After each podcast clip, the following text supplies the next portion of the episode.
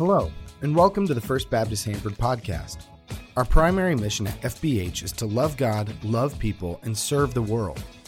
We hope that this weekly podcast will encourage you in your daily walk with Christ as we play for you our most recent sermon audio. Let's have a listen.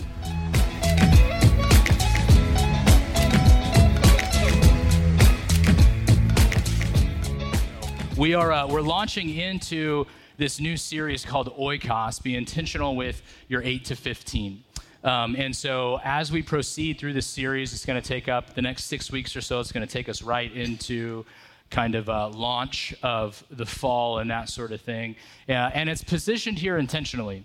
Um, because if you were to look around the room today, we're in what you would call the summer slump in ministry, right? People are out traveling, they're doing stuff and that sort of thing. And it's a great opportunity for our people um, who call this their home, a great opportunity for us to really be able to equip you for a season that happens starting in August. When people's schedules get back to normal, kids are back in school, they can't take long weekends anymore, and that sort of thing, where we get an opportunity really to invite people back to church. And so, man, this series I think is going to be an incredibly powerful one as long as we we are we have soft hearts to it. We have uh, I was going to say soft heads, but that's really weird. We open our minds to it, um, and uh, and I, I really do think it's going to be a phenomenal series.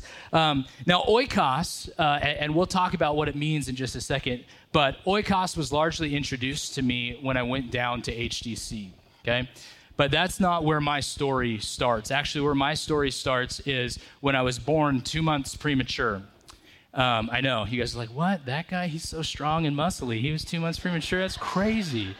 I know. I agree with you. I can't believe it either sometimes. Um, but uh, but no. So I was born two months premature. But that was the, the, the I was born into a Christian home is the way most of us would call it, right? Born into a Christian home. My parents both went to church. Went to Merced First Baptist. We were three blocks away, and so we would walk to church oftentimes. Well, I wouldn't walk. I'd be in my my big wheel. Anybody remember the big wheels, right? And then I would always do my best to like stop and be like, "Hey, mom, I ran out of gas," and then she'd push me and it was awesome. I didn't have to do anything to get to church, right? And so, but but that was my childhood. I remember until I was about ten years old. And and even even before that, at First Baptist up in Merced, there was a man by the name of Kevin Borges. Kevin Borges was one of the guys who was responsible for uh, for family ministry there. And so I distinctly remember being in third grade and him asking me to go to Sugar Pine on a winter retreat, um, which is crazy that our students are going to Sugar Pine today. The ministry that Sugar Pine has done over the last however many years, I don't even want to count, um, is incredible. But uh, he invited me to go to camp when I was in third grade. And I still remember that camp. I remember a girl telling me for the first time at that camp that she thought I was cute. And I was like, what? What does that mean?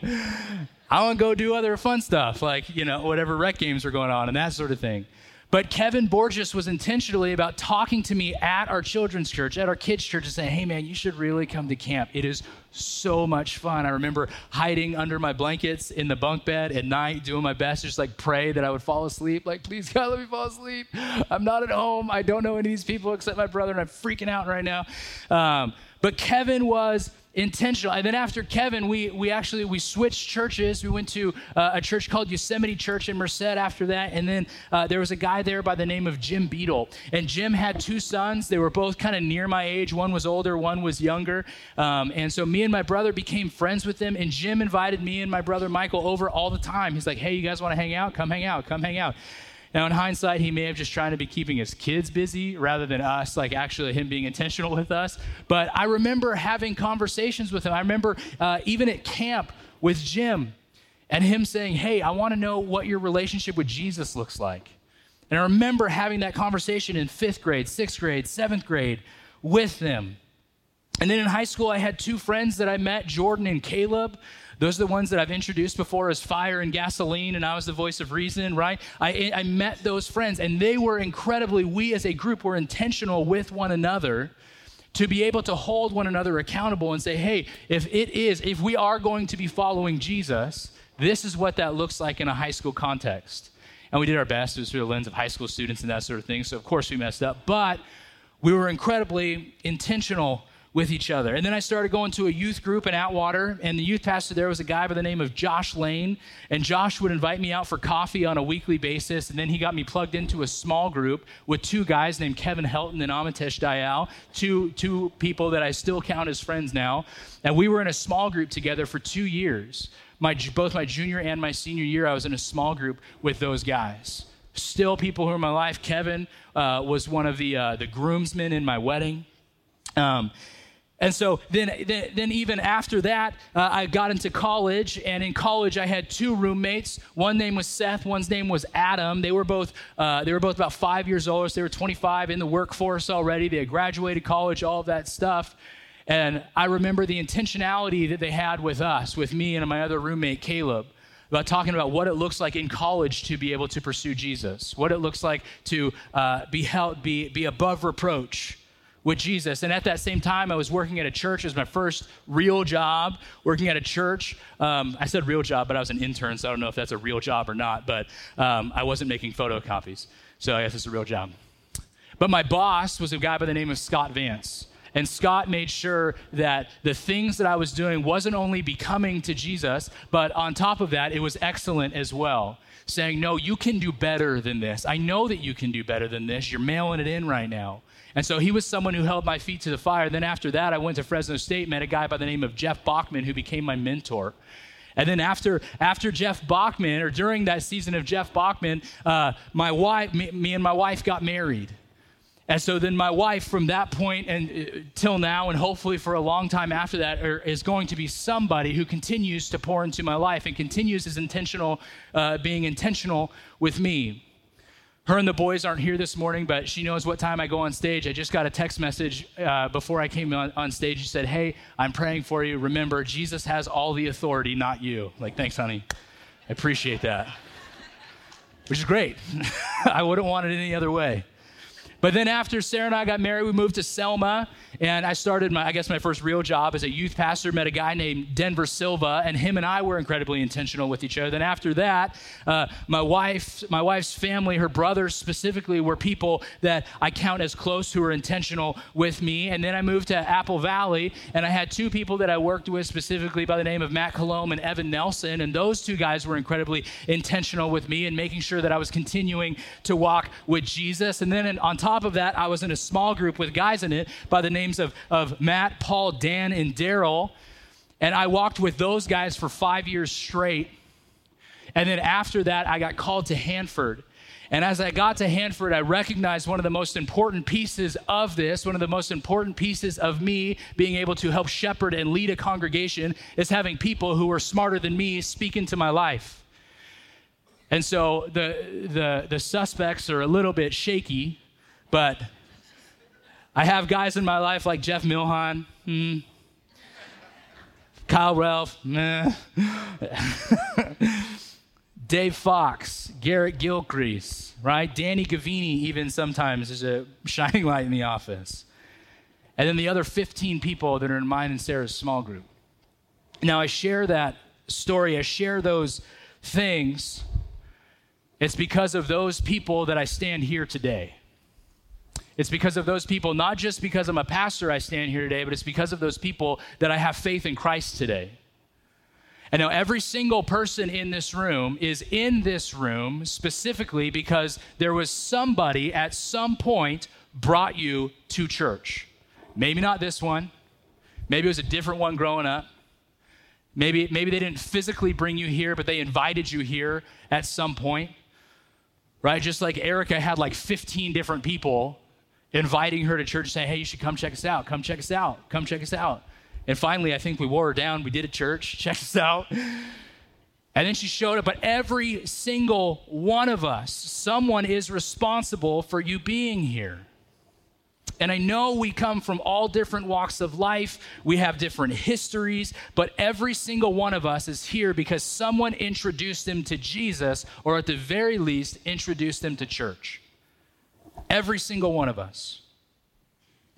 A lot of people think uh, that because I'm a pastor, I have a greater spiritual influence on people than others. Actually, that couldn't be further than the truth because you get me here for, for 45 minutes on a Sunday. And for the most part, I won't speak with the majority of you until next weekend for 45 minutes. See, I don't have the greatest spiritual influence in your guys. Now, when I'm up here, I'm talking about God for the most part. And I'll tell a ridiculous story and getting back to talking about God. So I do have spiritual influence in that way.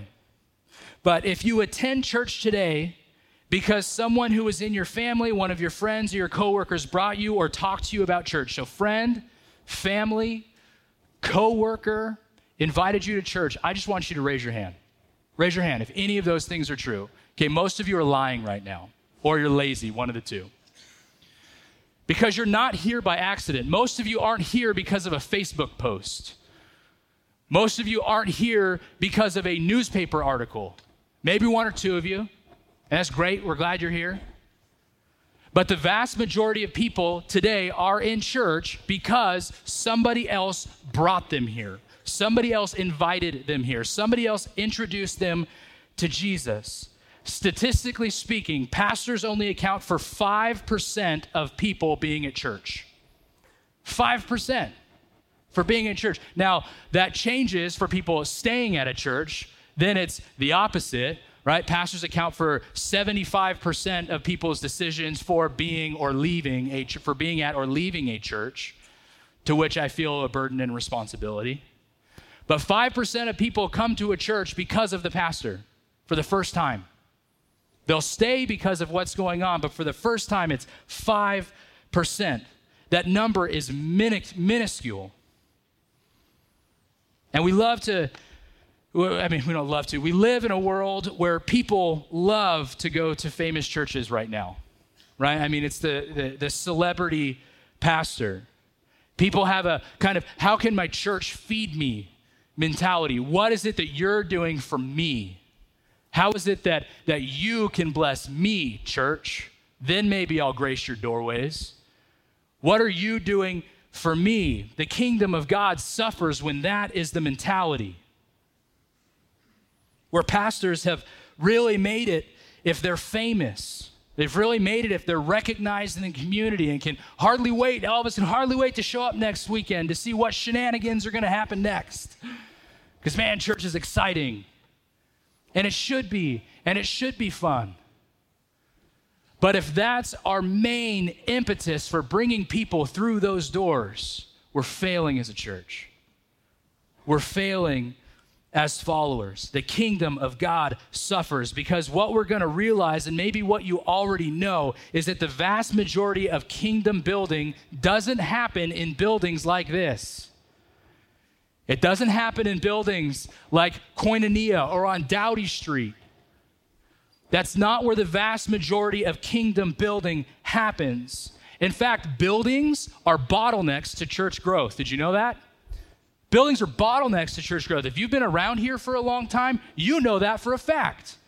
Because if you were over on Dowdy, you had to move over here because the building was a bottleneck to you growing. Buildings are a bottleneck to church growth. We have parking issues. If we get too full, people stop showing up. If my messages don't resonate, people stop showing up. If people's preferences aren't met, we lose people. If we have too many kids and not enough classrooms, we lose people. The Sunday morning experience, if that's your view of church, it's largely going to be disappointing to a whole lot of people. Because Sunday morning is not church. The church has never been and will never be confined to the walls of the building, will never be confined to the charisma of a pastor, and it will never be confined to a really fun experience on Sunday morning. If it did, it never would have made it beyond the first century. Your friends, your families, your coworkers, those people account for over 88% of people coming to church. Those people are what we call your oikos. Oikos, you can fill in a blank, is the Greek word for household. Oikos is the Greek word for household.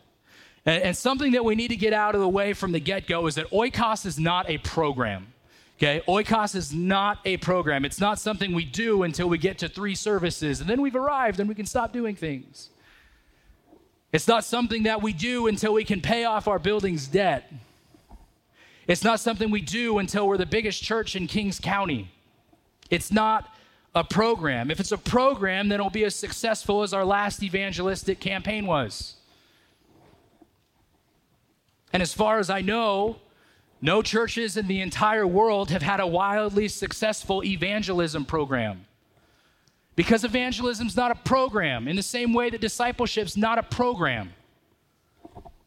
It doesn't work that way. Beyond that, there are very few pastors. If, if, if you were to ask them point blank, what is your strategy for evangelism at your church? Very few people would have an answer for you.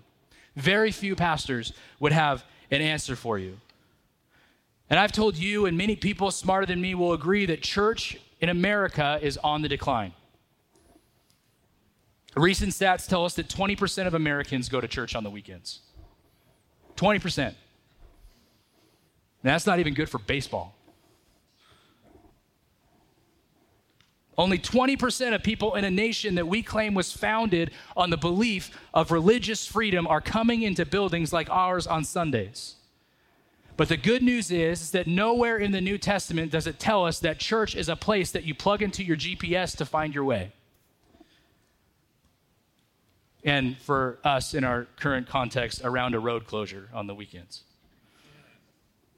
See, the Greek word for church is, is a word some of you are probably familiar with. It's the word ekklesia. Ekklesia is the Greek word for church. It didn't mean building, ekklesia meant a, a gathering of believers. And later on, when you're at home and this building is empty, this building will no longer be a church. This will be a building. It will simply be a building because the church has left the building. Six years ago, uh, like I said, I went to be a youth pastor at High Desert Church. Met a man named Tom Mercer, um, and he invited me to come onto his team. For the first time in my life, it was made abundantly clear to me what the best strategy for reaching people for Jesus was. Oikos, which I said, like I said, meant household. It's not something that he made up. Actually, he got it from uh, a, an older gentleman, an older friend of his, and he got it. It, it kind of sounds, sounds like a wives' tale the way it was passed down from pastor to pastor. Tom was the first successful one to be able to make it known. If you go home and you Google oikos, but you have to Google oikos church or else you're going to get a whole lot of yogurt posts when it comes first, right? But if you Google oikos church, this isn't an HDC thing. This isn't me coming here saying, hey, Hanford, get your act together. HDC was way better or anything like that. This is a global thing. This is things that, that people are using in Korea, in Australia, in England, it's things people are using all over the United States because it's such a powerful strategy. And I don't know where it goes back to, but every single person, every single pastor who has studied the idea of oikos, those are people, like I said, that didn't invent it out of thin air. They would say they discovered it as they read through Scripture. That they discovered it as they read through Scripture. Because the vast majority of people who came to faith in the New Testament came to faith because of an oikos connection. The vast majority. And he's like, I don't believe you. That's fine. You don't have to. I'm going to prove it to you over the course of the next six weeks. The vast majority of people came to faith because of an oikos connection. Now, back in biblical days, there was generally a figurehead in the household. Oftentimes, the breadwinning male had numerous people living under his household. So, this Greek term was one that didn't just mean like your wife and your kids, it was essentially anyone under your care. Your household would represent frequent or meaningful relationships. Your household would represent frequent or meaningful relationships. These are all people who are underneath the shield and protection under the care of one person. These are people who are in direct relationship and community with one another under the care of that single person. And the way that we use it is the same in concept. Your oikos are people who are in direct community with you on a regular basis under the headship of one God. And that's the way that we use it we would say something like this Everyone has 8 to 15 people that God has both supernaturally and strategically placed on the front burner of your life to make an impact for the kingdom of God.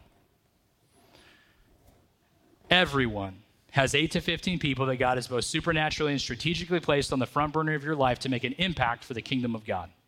And that's why if you look at your oikos card, this guy that we handed to you today, and we'll get to that in a little bit, but if you were to look at that, you see 15 lines. We'll get to that later, but there's 15 lines for people who are already in your world. I'm not saying go out and make 8 to 15 new friends.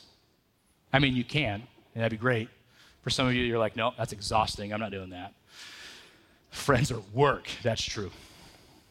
I'm not asking you to do that. I'm asking you to recognize the 8 to 15 people who are already in your world. People who I'm going to challenge you today and for the next few weeks to be intentional about praying for and talking with about God. But like I said, there's oikos stories all through Scripture. And today, we're going to focus on one. And we need to understand that, first and foremost, praying for and reaching one's oikos was Jesus' preferred method for the spread of the gospel was Jesus' preferred method for the spread of the, spread of the gospel. I'm going to ask you to flip to an incredibly famous story in John chapter 4. John chapter 4. And we're going to be starting in verse 4. We'll have it up the screen uh, on the screens if you don't have your Bible with you. But John chapter 4, verse 4, it says this. Now he had to go through Samaria. Okay, so we're talking about Jesus here. He had to pass through Samaria. This was the shortest route from Judea to Galilee that many Jews used, but it wasn't the only route. Okay? Some strict Jews who didn't want any contact with the despised Samaritans, and we're going to get to that in a second, would take a longer route. They would cross the Jordan River, which was over to the east. They would travel north, and then they would go back west towards Galilee. Since Jesus was probably already at the Jordan River, he was baptizing right before this, he could have taken that route. But he didn't. So the word translated had to probably ind- indicates more than a geographic necessity. Jesus had rather a divine appointment he had to get to in Samaria. Verse 5 So he came to a town in Samaria called Sychar. Near the plot of ground Jacob had given to his son Joseph. Jacob's well was there.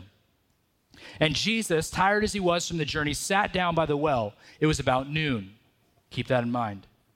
When a Samaritan woman came to draw water, Jesus said to her, Will you give me a drink? His disciples had gone into town to buy food, so Jesus is by himself at this point. Verse 9. The Samaritan woman said to him, You are a Jew, and I am a Samaritan woman. How can you ask me for a drink? For Jews don't associate with Samaritans. Jesus answered her, If you knew the gift of God, and who it is that asks you for a drink, you would have asked him, and he would have given you living water. So here we have a Jewish man who's sitting by himself at a well in Samaria. This would have been territory that Jesus would not have, have been expected to talk with anyone here. The Samaritan people were ancestors of a northern Israelite tribes of Ephraim and Manasseh who survived this destruction of the kingdom of Israel by the Assyrians. Beyond that, so that's their deep, deep history, but beyond that, the Samaritans would have been half Jewish and half Gentile. They didn't have pure blood, right? So they weren't accepted by Jews. They were considered unclean. So Jesus wouldn't have hung out with this woman. It would have been frowned upon by every single Jewish person at the time. It's one of the reasons that when Jesus teaches about the Good Samaritan, right, the Good Samaritan, the other really famous story, the teachers of the law are so upset because nothing good comes out of Samaria. Samaritans live there. I can't associate with those people. And so the Jewish teachers of the law are upset with that. But Jesus reaches through these social barriers. And not just social barriers, Jesus was a man. And Jewish men did not talk to women they do not know.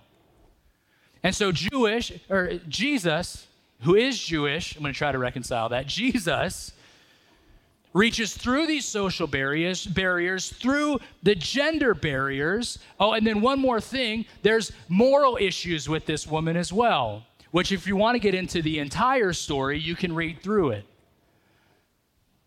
But it says she's had multiple husbands. Jesus tells her this. You've had multiple husbands, and the one that you're living with right now, you're not married to.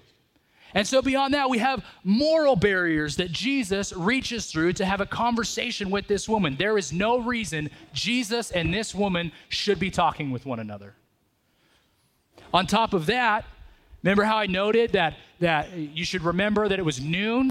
Okay, most of you have probably heard this before, but the whole reason this lady was drawing water at noon was so she didn't have to talk to anybody. All the other ladies would go early in the cool of the day to be able to gather their water for their chores for the remainder of the day. It was nice and cool. It wasn't going to be as hot. They could probably chat a little bit while they were there about, I don't know what they would chat about back then. I'm not even going to try. Like, oh, you're a Samaritan? Cool, me too. Yes, that's what they chatted about. And then they would leave, and no one would be left there.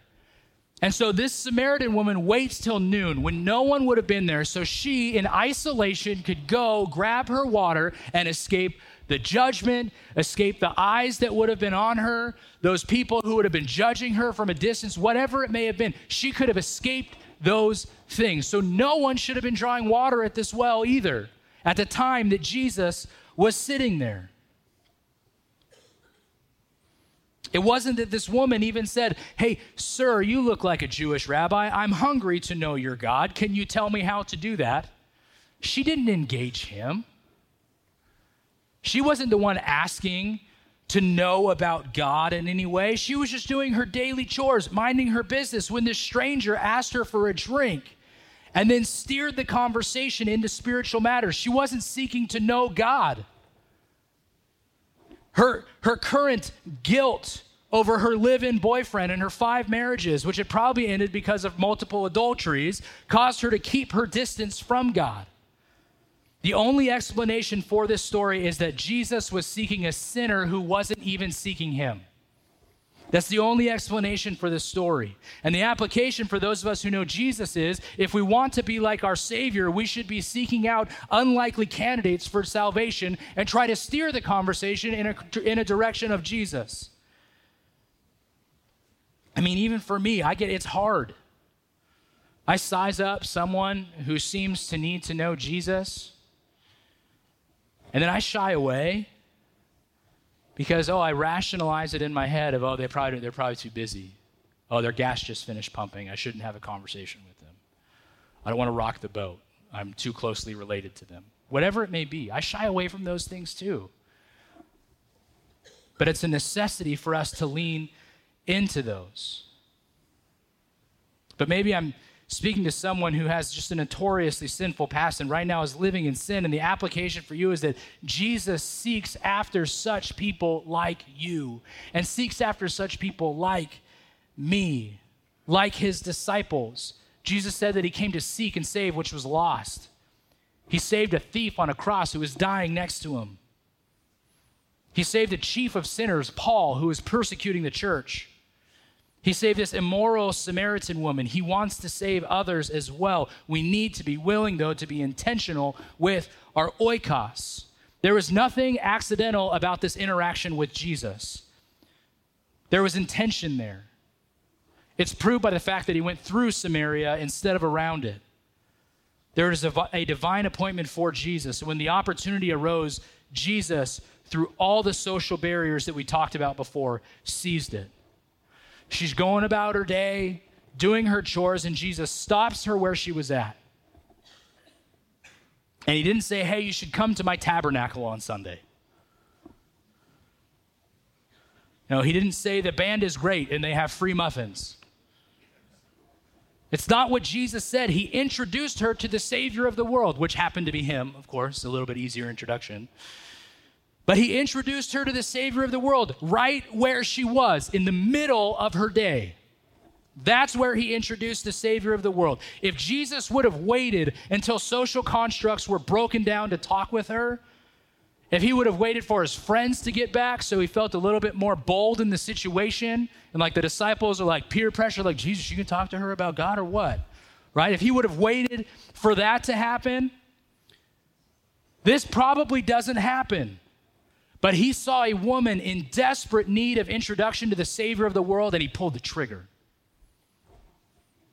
So it continues to beg the question for us are we intentional with our 8 to 15 people, or are we waiting for them to come to us so the pastor can do the spiritual things and I just need to be nice to them?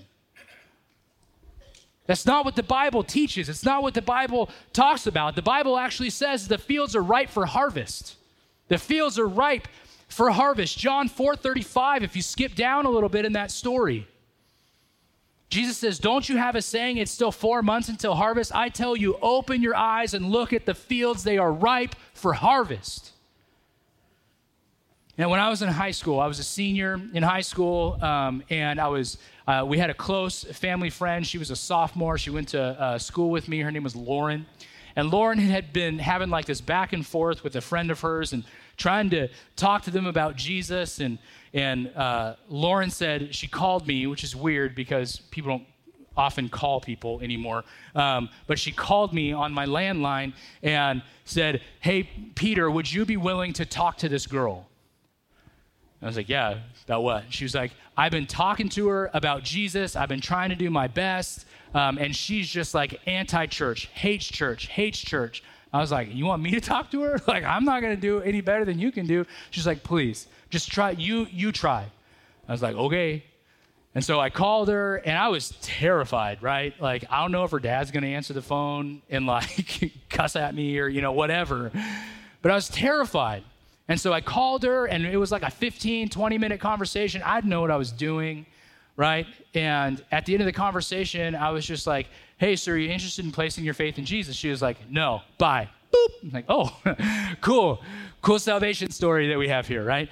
Um, and so then I, I had never met her, but she went to our school, and so Lauren introduced me to her, and uh, I just it was one of those like hi bye things in the hallway for you high school students. You guys know how that goes. Um, and uh, and then she called me two weeks later. I was like, "Hello." She's like, "Hey, can we talk about Jesus a little bit?" I'm like, "Yeah, sure. You want to go rounds again? I'm fine to go rounds again. I told you everything I knew already in 15 minutes, so I don't know what else to tell you at this point." Well, she had gone on to tell me then that uh, she went and had a, she was having headaches and she went and got a scan on her brain. And uh, the scans confirmed that as a 15 year old, she had a tumor, a cancerous tumor on her brain. And they were still trying to figure out what it was uh, that they were going to do about it. They didn't offer a prognosis. They didn't say, hey, you've got two weeks to live or, you know, whatever but it started her thinking about what eternity looks like. And so her and I had a conversation. The conversation went for about an hour, went much better the second time, right? Um, and and at the end of the conversation, I asked her, "Do you want to place your faith in Jesus?" And she said, "I don't think so." It's like, oh, come on. I don't know if she ever came to faith. I don't know if she survived the brain tumor. But I do know that this girl was completely and totally anti church. And Lauren, after inviting her to church, the girl said no. And so Lauren continued to be intentional and said, okay, who else is in my life that can maybe talk to her? She was like, Peter knows some stuff. Let's do that. Like, that was a terrible decision, but I'll do my best. So we did, and it was just something that, that, that she was just intentional with her completely and totally intentional. And it isn't that people simply aren't willing to come to church because there are people who are willing to step into our doors. People who are a little more brave, maybe who have been to church in the past, whatever it may be, and are just like, you know what? Yeah, I can don the doors of the church. How scary can they be? The problem isn't that people won't come here. The problem is the church won't go to people.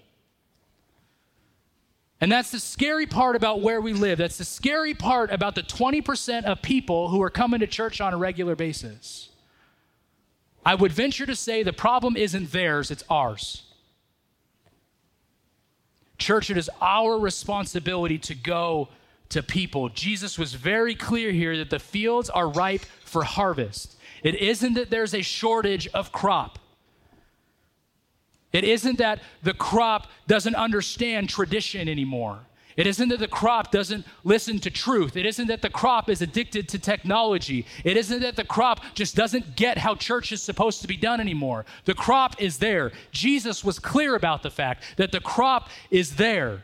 The fields are ripe for harvest. The issue is, is the farmers aren't willing to go out and get it. Church, that's our responsibility. And I'm not asking you to go to a street corner. I'm not asking you to get, you know, a milk crate and stand on top of it and start yelling at people and telling them they're sinners, they're going to hell and all that stuff. I'm asking you to be intentional with people you already know, that I already know. I'm asking you to pray for people and love people the way that Jesus would love them.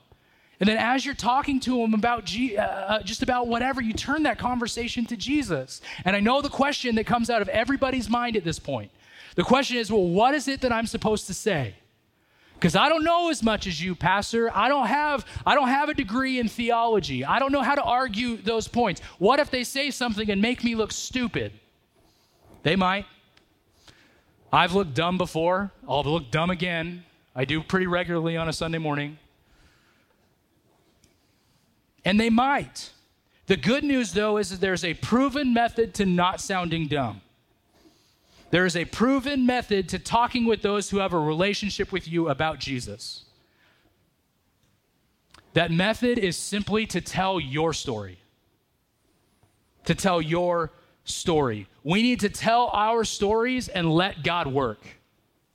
That's our responsibility. I mean, read with me even in, in verses 39 to 42. It's part of the story that's glazed over a lot of times here with the woman at the well. After the woman at the well came to faith, it says this in verse 39 Many of the Samaritans in that ta- from that town believed in him because of what? The woman's testimony. It wasn't because Jesus met every single one of them at a well when they were drawing water. It was because she had a very life changing encounter with the Savior of the world. So much so that she couldn't not talk about it. And she went back and she told the people in her what? Oikos. And because of her testimony, they came to believe. Their testimony, he told me everything I ever did. Verse 40 So when the Samaritans came to him, they urged him to stay with him. And he stayed two days, 41. And because, uh, and because of his words, many more came, became believers. They said to the woman, We no longer believe just because of what you said. Now we've heard for ourselves, and we know that this man really is the Savior of the world. And I know what some of you are thinking right now. You're thinking, yeah, but they came and talked to Jesus. And so after they talked to Jesus, of course they're going to come to faith. First of all, they came to faith before they came to, came to talk to Jesus. Secondly, though, if you believe the only way that people can encounter the words of Jesus is by Him audibly talking to you, you're forsaking and taking for granted the greatest text to ever walk the face of the earth, which is Scripture. It is our responsibility to tell our story, to say, God, or to, to say to whoever, God has done incredible things in my life. Man, let me tell you my testimony. Let me tell you about a time that my dad had cancer and the way that he walked through it. And man, I prayed for him to get healed and I prayed for him to get healed. But man, you know what? God didn't heal him. And I was angry and I was frustrated and I didn't know why God would take such a godly man from this earth. But you know what he did through that? Man, he delivered at least 15 people that I personally know of who came to Christ because of my dad walking the way in which he did during his sickness. You're telling me people are going to argue with that? people are going to make you feel dumb by sharing your story? And not all of them are like that. For me, when someone asks me to share my testimony, I say, Well, I grew up in a Christian house. Okay, boring. That's what half of you are saying. Like, that's my testimony. I get it. I grew up in a Christian house. I never did any crazy drugs or anything like that, and I still come to church 50 years later. Great. But guess what? You also have a story inside of that testimony. There is power in every single story. That was my story. I was born in a Christian home. I'm a pastor now. Never really veered that far off the track. But that doesn't mean that trials and temptations haven't come into my life, which allows me to relate to my world, which allows me to say, hey, in this hardship, or whatever it was, God delivered me. God is continuing to work through me. God has shown me what it looks like to be a good dad. Man, I know that you are struggling as a dad. And as you're struggling as a dad, I look to God on a regular basis because I got five crazy kids and I figure it out as I go too. Let's figure it out together. Man, we could point to scripture. Oh, it doesn't matter what the story is, you tell your story. And then as you tell your story and talk about how Jesus changed your life, and you introduce them to Jesus, you let God work. And that's exactly what the Samaritan woman did. She told her story, she introduced them to Jesus and allowed him to work. That's our responsibility. No one can argue with what God has done in my life, and you let God work through that. And each and every one of us has a unique vantage point. Each and every one of us has unique stories, unique backgrounds, unique families, upbringings, whatever. Which means that each of us have a different set of 8 to 15 people that God has put in our life. Different people. You all can reach way more people than I'll ever be able to. Because I sit in an office all week with people who already know Jesus. People come into the office all week with people who already know Jesus. It's not my job as a pastor to be able to introduce everybody to Jesus. It's my job as a Christian to find my 8 to 15 and invite them to church or introduce them to Jesus or whatever it may be. But it's your responsibility as a Christian to do that as well. It's not my job. And there's nothing, so, so each of you have some oikos cards, right, that we stuffed into the, uh, into the program. Each of you have something that looks like this, okay? And those oikos cards, there's nothing magical or special about it. If you prefer a yellow pad and a piece of paper, go nuts, right? We just did these because they look prettier and you can put them in your Bible and they'll stay longer. But this week, what I want you to know is that there are 8 to 15 people in your life that God has placed there intentionally, has put there for a reason, for you to impact them. And the question is, are you doing your job? Those 8 to 15 people, there are 15 slots here. And mine's filled out because I pray over them every single day. And I have a massive family, which means the first six are taken up by my immediate family. But this is just simply a guideline. And I don't want you to fill this out today. I don't want you to look through it right now and be like, oh, yeah, these are the people. I don't. I want you to bring these back next week empty. But what I do want you to do is every single day this week, I want you to commit to just praying over a blank card, to praying, praying over a blank slate for God to be able, for you to just say, God, can you put, can you just elevate the people in my life? Elevate those people who need, that, that, that are in my oikos that I need to affect for the kingdom of God. Maybe you don't even know some of those people yet. Maybe you don't know their name. You know what? I got a, uh, I got one on my my card that says cop neighbor. Right there, number 14. I don't know their name, which is awesome. Because I know at some point, if I continue to pray for them and be intentional with them, that I'm going to get an opportunity to share with them about Jesus. Maybe you don't even know the people. The reality is, though, is everybody has a responsibility. If you're sitting in this room and you call Jesus your Savior, this is your responsibility. And maybe you don't buy into the whole oikos thing. That's fine. I don't care if it's 8 to 15. You want to go 50, go nuts. But what I will say is that the church's responsibility isn't simply to learn more. The church's responsibility is also to do more and introduce Jesus to more people. This morning, as is our tradition, we get the opportunity to, uh, to partake in communion. Uh, it's the first Sunday of the month, and this is just kind of our, our tradition. And as we take communion, I want you to pray that God would soften your heart and allow him to allow you to see him with an urgency that requires action for you to be able to search your heart and recognize there is an urgency there. Because for those of you who, who are new to faith, communion was established by Jesus in the upper room. on the night that he was betrayed. And we receive communion as a way to remember who Christ is and what it is that he's done in our lives.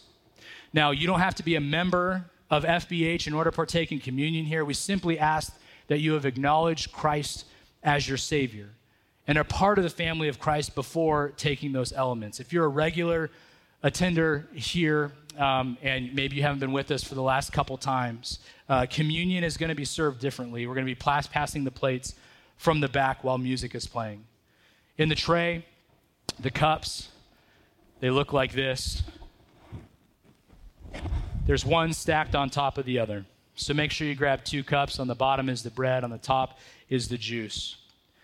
And as our diaconate comes and as they serve, I'd ask that you take those and you commune with God. It's the idea of communion.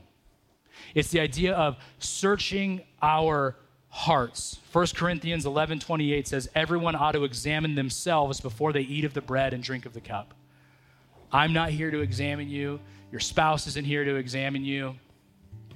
Your kids, your neighbors. This is between you and God.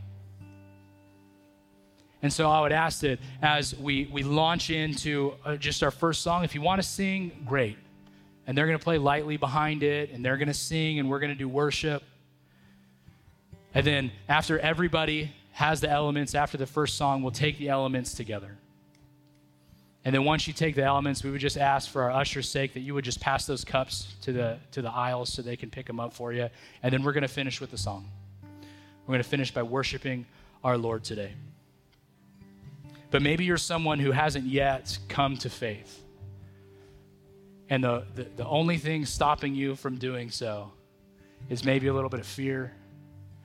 Maybe you don't understand this whole church thing yet. I don't know. But we're going to pray and I'm going to invite you into the family of God. And I hope you respond. And if you do, I would love to take communion with you today for the first time. Bow your heads and let's pray. Father, I pray that you would just prepare our hearts for this moment, for this special moment that you established in the upper room with your closest followers. God, I pray that we would recognize what this moment is about. It's not about the way that the elements are distributed. It's not about um, what your neighbor is doing or our friends are doing or whatever, God. It's about simply receiving the elements and communing with you, searching our hearts as we partake in communion in remembrance of you and your Son and what he did on the cross. And God, I pray if there's anybody in here who has not yet done that, not yet accepted the free salvation that you offer us, God, I pray that they would pray along with me right now. With heads still bowed and eyes still closed, they would pray the ABCs as we do. A, that just say, Father, I admit I'm a sinner in need of a Savior, that I mess up every single day. God, and I need your grace. I need it poured out upon me. Because, B, I believe that you sent your son on the cross to die for me because of the dumb stuff that I do every single day. Because of the sins that I did yesterday, the sins I'm going to do today, and the sins I'm going to continue to commit. God, I, I believe you sent your son to take care of all of that. And C that I would just choose to follow you every single day. God, that we recognize there's an urgency here to your kingdom that we're not promised tomorrow. And so, God, I really do pray that we would choose to follow you and that we would allow our oikos in on the best kept secret in the world. We love you, Father. It's your son's name pray. Thank you for listening to the FBH podcast. We hope that you enjoyed this week's sermon. Music was by the band Broke for Free and if you would like more information about our church, feel free to check out fbhanford.org. That's fbhanford.org. Thank you again, and we'll see you next week.